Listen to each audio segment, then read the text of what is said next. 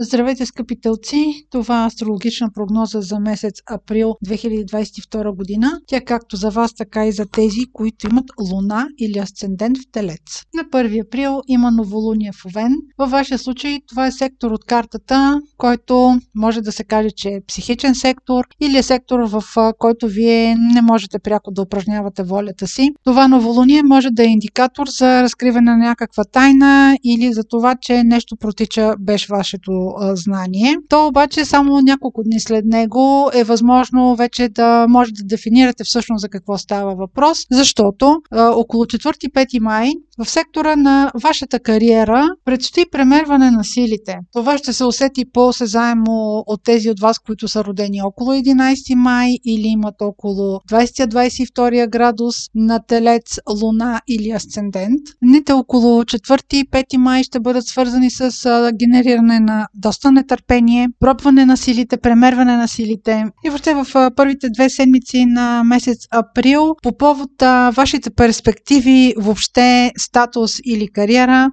може да става въпрос не само за кариера, а въобще за идеята ви как а, си представяте вашето бъдеще. А, може да имате причина да не проявявате особено голяма толерантност. На 16 май има пълнолуние в Везни, а това е сектор от вашата карта, който има отношение към работата ви, към рутината, към ежедневните задължения. Това пълнолуние може при вас да предизвика необходимост от а, някаква промяна в а, начина по който си вършите работата. Въобще да си съдете сметка дали по този начин въобще искате да работите. Или, примерно, ако дори сте на работа някъде, а, какво се налага да се промени около, примерно, договарянето, а, което имате за работата, която извършвате. И в самия край на месеца, на 30 април, има още едно новолуние. Този път новолунието ще бъде и слънчево затъмнение и то ще бъде в вашия знак Телец на 30 април. То ще се усети най-силно от тези от вас, които са родени около 30 април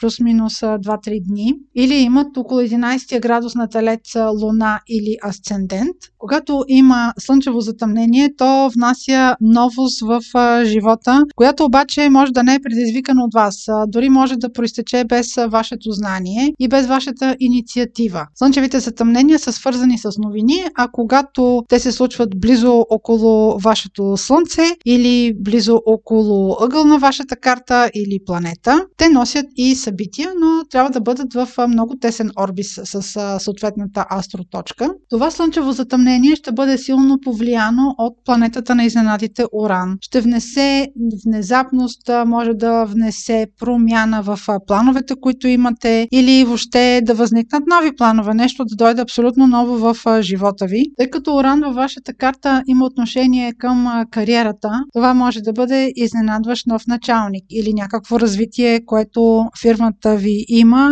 и то до момента не ви е било известно. Процесите обаче, които протичат по време на затъмненията, не винаги се разкриват в същия период, в който се случват. Понякога е необходимо да мине един доста дълъг период от време, но около това затъмнение всъщност ще имате по-голяма информация около 18 юли. Така че дори сега да се чудите защо и какво се случва, в средата на месец юли ще ви се изясни и ще ви се подреди. Затъмненията протичат по двойки и следващото затъмнение, което следва, ще бъде лунно затъмнение. То ще бъде на 16 май.